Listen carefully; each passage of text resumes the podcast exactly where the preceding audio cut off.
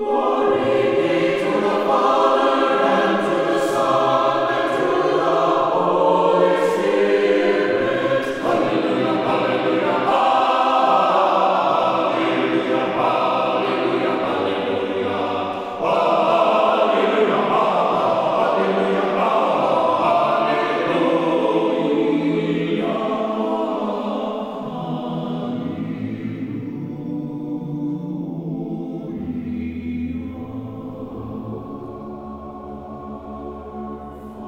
to Jesus Christ. Annunciation Byzantine Catholic Parish presents Light of the East, a program revealing how the Eastern Catholic churches have nourished the Roman Catholic churches and today's world in profound ways through their histories, traditions, mysteries, and spirituality. Hello, I am Father Thomas J. Loya, pastor of Annunciation of the Mother of God Byzantine Catholic Church in Homer Glen, Illinois, and this is a story of the Eastern churches, an inspiring story of faith, courage, intrigue, mystery, spirituality, dissension, and reconciliation. But most of all, this is an expression of a great experience of faith through a unique divine liturgy.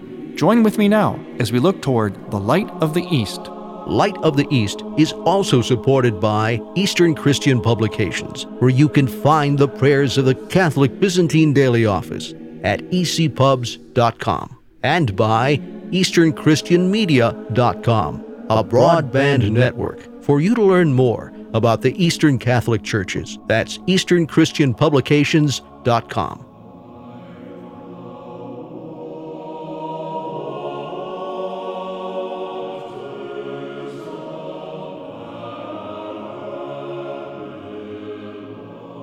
Glory to Jesus Christ. Welcome to Light of the East. You're listening to the mournful song by the waters of Babylon. This is from the Psalm in the Bible. The words that the Israelites sang when they were in exile and their captors told them, Why don't you people sing? You know, you like to sing. Sing for us. And they said, How can we sing when we are in exile? We are away from our homeland. And this is the theme that has been building in the last several Sundays here in many Eastern Catholic churches. And now it was coming, it's coming to a high point as we're going to begin now, this very evening, the actual season of exile, of mourning, of Lent, but which, which we also call the bright sadness, the great fast, the flowering of repentance. The theme today, in fact, it's called Cheese Fare Sunday because we're going to give up dairy products We've already given up meat products. Now we give up dairy products because, as we've said before, we enter into this time of the Great Fast in a gradual way, in stages, and then we will be basically vegans for 40 days. This is the Eastern Catholic tradition of fasting during Lent, during the Great Fast. That's why it's called the Great Fast, because it is a great fast, especially if you're not so used to it. But today, this Cheese Fare Sunday is a Sunday also that we call the Sunday of forgiveness. And we're going to begin this evening the actual moment of the beginning of Lent, the Great Fast, with a Vespers which has within it the theme and also of actual ceremony of forgiveness. But listen to some of the words that we sing during this weekend of Cheese Fare Sunday. For the Vesper service, we say this O beloved paradise, beauty of springtime and divinely created abode, unending joy and delight, the glory of all the just, the enchantment of the prophets, and the dwelling place of the saints, by the rustling of your leaves, implore the Creator of the universe to open the gates that I have closed by my fault. Let me partake of the tree of life and share the joy that I once found in you. There we hear Adam and we take on the person of Adam in the services, especially in the Vesper service this evening. We hear Adam actually talking to paradise, to, to that marvelous, beautiful, perfect creation that he was given as gift. And he's talking to the actually to the, the different plants and trees and flowers and vegetation of paradise. And he says there, by the rustling of your leaves, as if the, the leaves themselves could speak to God. He's asking paradise itself to ask God to let Adam back into paradise because he was cast out along with Eve from their sin.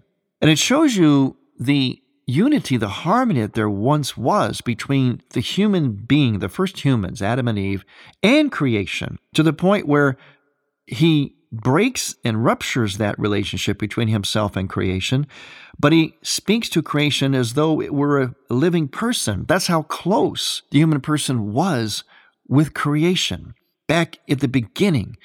We were that much in harmony to the point where we find Adam through the liturgical verses here speaking to creation as though it were another person alive.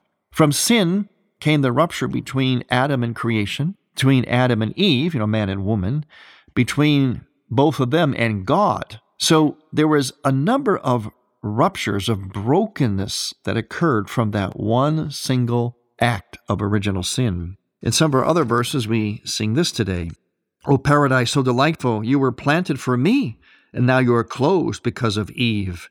Beseech your Creator, who has also fashioned me, to fill me with the fragrance of your flowers once again. And the Savior said to him, I do not desire the destruction of my creation. Rather, I wish it to be saved and come to the knowledge of truth, for I do not reject those who come to me. So again, Adam is talking to creation, but then we hear Christ coming in and basically, in a sense, foreshadowing what will be his plan of salvation, because he did not desire that sin, the fall of man, be the last word. God wanted his plan to come to reality, to fullness. And so he would actually come and do it himself along with a human being. So Jesus would become the new Adam, the Virgin Mary would become the new Eve, and he would refashion mystically again the human race. In other words, he recreated us again, only now mystically.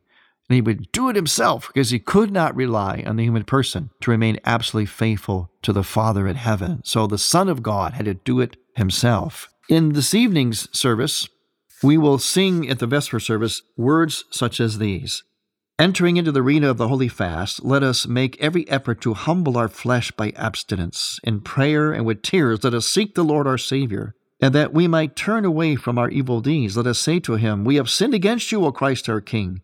Save us as you saved the Ninevites of old, and in your goodness grant us a share in the kingdom of heaven. This verse refers to the Ninevites of old. Remember the story of Jonah. Jonah was called by God to warn the Ninevites, that's in Nineveh, which is in modern day Iraq. It's the city now of Mosul. You've heard a lot about that during the Iraqi war. But Jonah was called to warn them that they had 40 days to clean up their act, to repent, otherwise, God will destroy them. And in fact, they did take on repentance. Even the king did. They wore sackcloth and ashes. They fasted and they did repentance, and God held back his hand of chastisement because of that. So, this is where we get the 40 days. One of the places we get the 40 days in the 40 days of Lent. It originally was called the Ninevite fast because of this story of Jonah and the Ninevites. We're also going to sing what's called the Great Prokeimenon. The Great Prokeimenon is basically a transitory moment in our services. It's where we begin or introduce the readings. So that begins the part of the service, where the Vespers liturgy, of the liturgy of the Word, as we say. And so it marks a pivotal moment, and oftentimes these prokeimenons are very significant, such as this one this, this evening called the Great Prokeimenon. And we'll sing to a very mournful melody Hide not your face from your servant, for I am in distress. Answer quickly, come close to my soul and redeem me. Then there are verses in between. Let your saving help, O God, protect me. See you, lowly ones, and be glad. You seek God, May your hearts be merry. And then we repeat the prokeimenon again. Hide not your face from your servant, for I am in distress. Answer quickly. Come close to my soul and redeem me. Come close to my soul and redeem me. The verses here are done to a very mournful chant, and what happens is during that time, the priest will actually change his vestments from the colors of brightness that we normally use to the colors of mournfulness, the same colors we use for funerals. Dark colors, they can be black or purple or red, maroon. In other words, deep colors versus bright colors. They don't specify the actual color, they just say it's dark or light. But traditionally, the dark colors are made of purple, maroon, black, or a deep red. And so the church will be changed in its altar covers. The colors of the altar covers will be changed to the mournful, deep tones. So will the vestments of the priest. And then we will, at the end of the service, people will come forward and they'll actually ask the priest for his forgiveness. And the priest will do the same to the people. Then they each, one by one, embrace each other, asking each other for forgiveness. And then from there, you are to take that same gesture of forgiveness to your homes so that we begin this Lenten time of repentance in a very authentic way. It's very moving because it's really It really, as we say about Adam, the liturgical texts say about Adam, we really are stripped naked spiritually, psychologically. We admit that we are sinners, that we may have hurt people, so we ask for apologies. And the reason we do that is because remember, God said that unless we forgive each other, we cannot be granted His forgiveness. God will not forgive us. I mean, He wants to, He's always forgiving, He's always there, but we will not avail ourselves of that forgiveness unless we forgive one another. So, this time of repentance is a time when we're going to beg God in so many ways for forgiveness. We're going to throw ourselves on the floor of the church, literally, and do prostrations and ask over and over again for forgiveness. We're going to fast. We're going to amplify our prayer and our begging for forgiveness by fasting. But all of that will come to naught unless we first have started Lent by forgiving others and asking for their forgiveness. So we call this the not only the cheese fare Sunday, but the Sunday of forgiveness, and also there's another name for it, the expulsion of Adam from paradise. The priest literally stands outside the gates that are between the sanctuary and the nave in Byzantine churches. They're called the gates of heaven. Just like the angel with the fiery sword guarded the gates and kept Adam and Eve from returning there because they were sinners, so too does the priest stand outside the closed gates of the icon screen, acting in the person of Adam as he leads the people in the chant, the mournful chant, begging for forgiveness, begging to be let back in to the sanctuary, to the Garden of Eden, to the Holy of Holies. So we actually take on the posture of Adam during this service, and we come before those gates of paradise that we've been cast out of by virtue of inheriting original sin. Let's face it, we're all sinners. This is what we're admitting during this time. And we ask for forgiveness, ask to be let back in. So we then begin officially in the Eastern churches, many Eastern churches, the 40 days of the Great Fast fasting, prayer, repentance. And with all of that, the ultimate goal increased holiness and charity on our part. I'm Father Thomas Loya on Light of the East.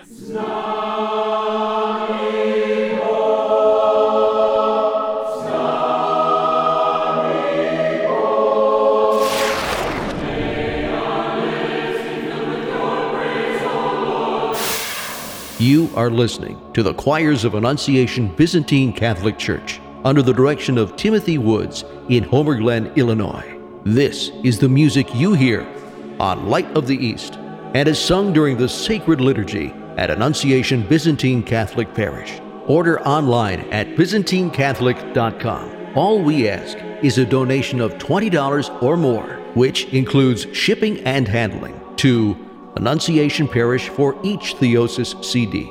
Send a check made out to Annunciation Parish at 14610 Willcook Road, Homer Glen, Illinois 60491. And may God grant you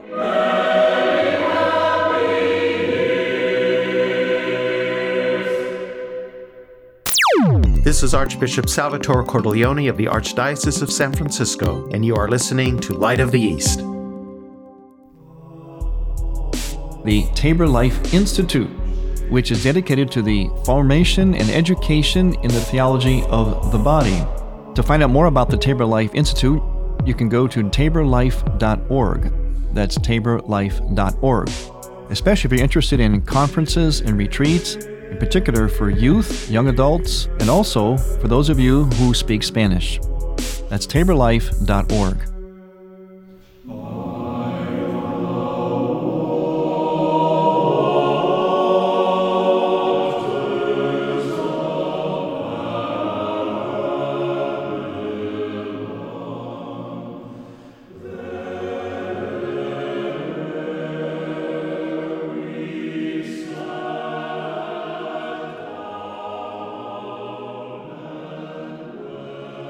Welcome back to Light of the East on this mournful Sunday. But the mournfulness is actually accompanied at the same time with a certain joy. That's what we call Lent the bright sadness. Notice as I say oftentimes in this program, this is one of the things that must be understood and it can't be repeated enough. Part of the genius of the Eastern Catholic spirituality is living in the both and. We always look at things, articulate things in ways in which there seemingly are two opposite things happening at the same time. It's not either or.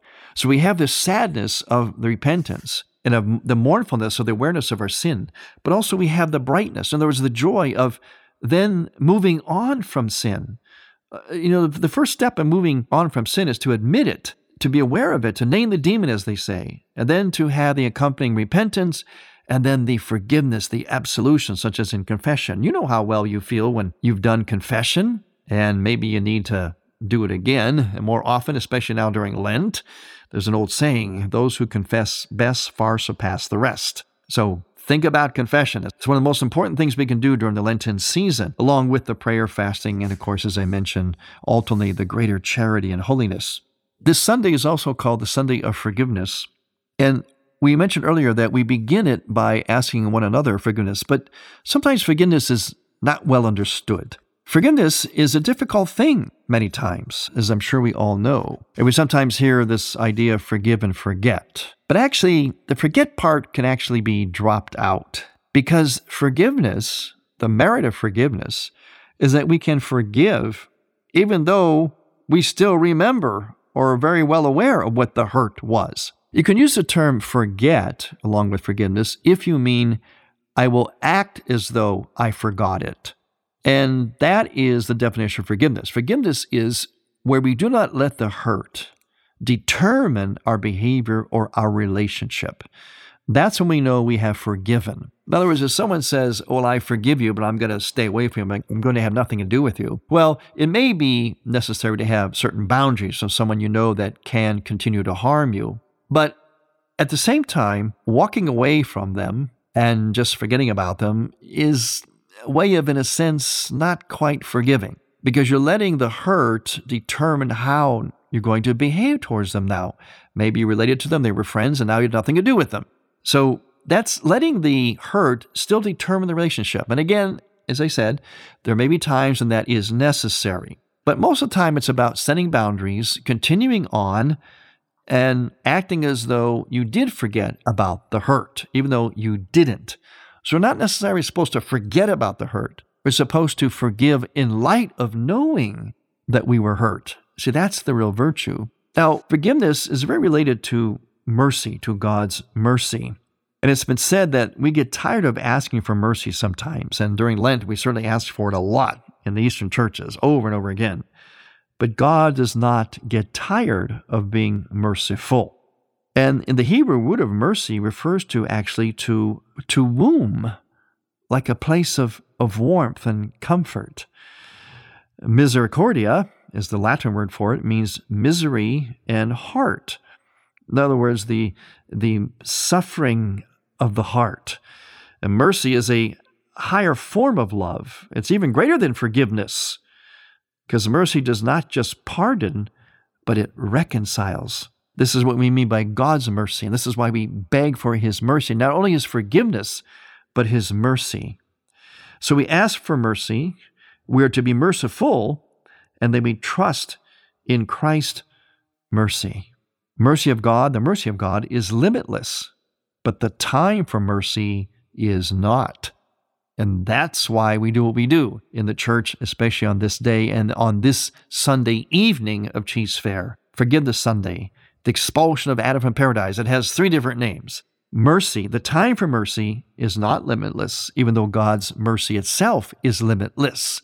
Our time for mercy is very short on this earth. We have a very short time, and in that shortness of life, there is much time spent not asking for forgiveness, not being merciful ourselves, or not forgiving on our own part. So the window is very narrow. And that's why we take it so seriously on this particular Sunday, and for the next 40 days. Now, for those who might wonder about these 40 days, why does it start in Eastern churches two days before Ash Wednesday? It's because in the Eastern churches, we count the Lenten 40 days straight through. We include the Sundays and Saturdays, although the fasting, the rigors of that, are lessened a bit because there is no fasting ever on Saturday and Sunday. Saturday is the Sabbath, Sunday is the eighth day.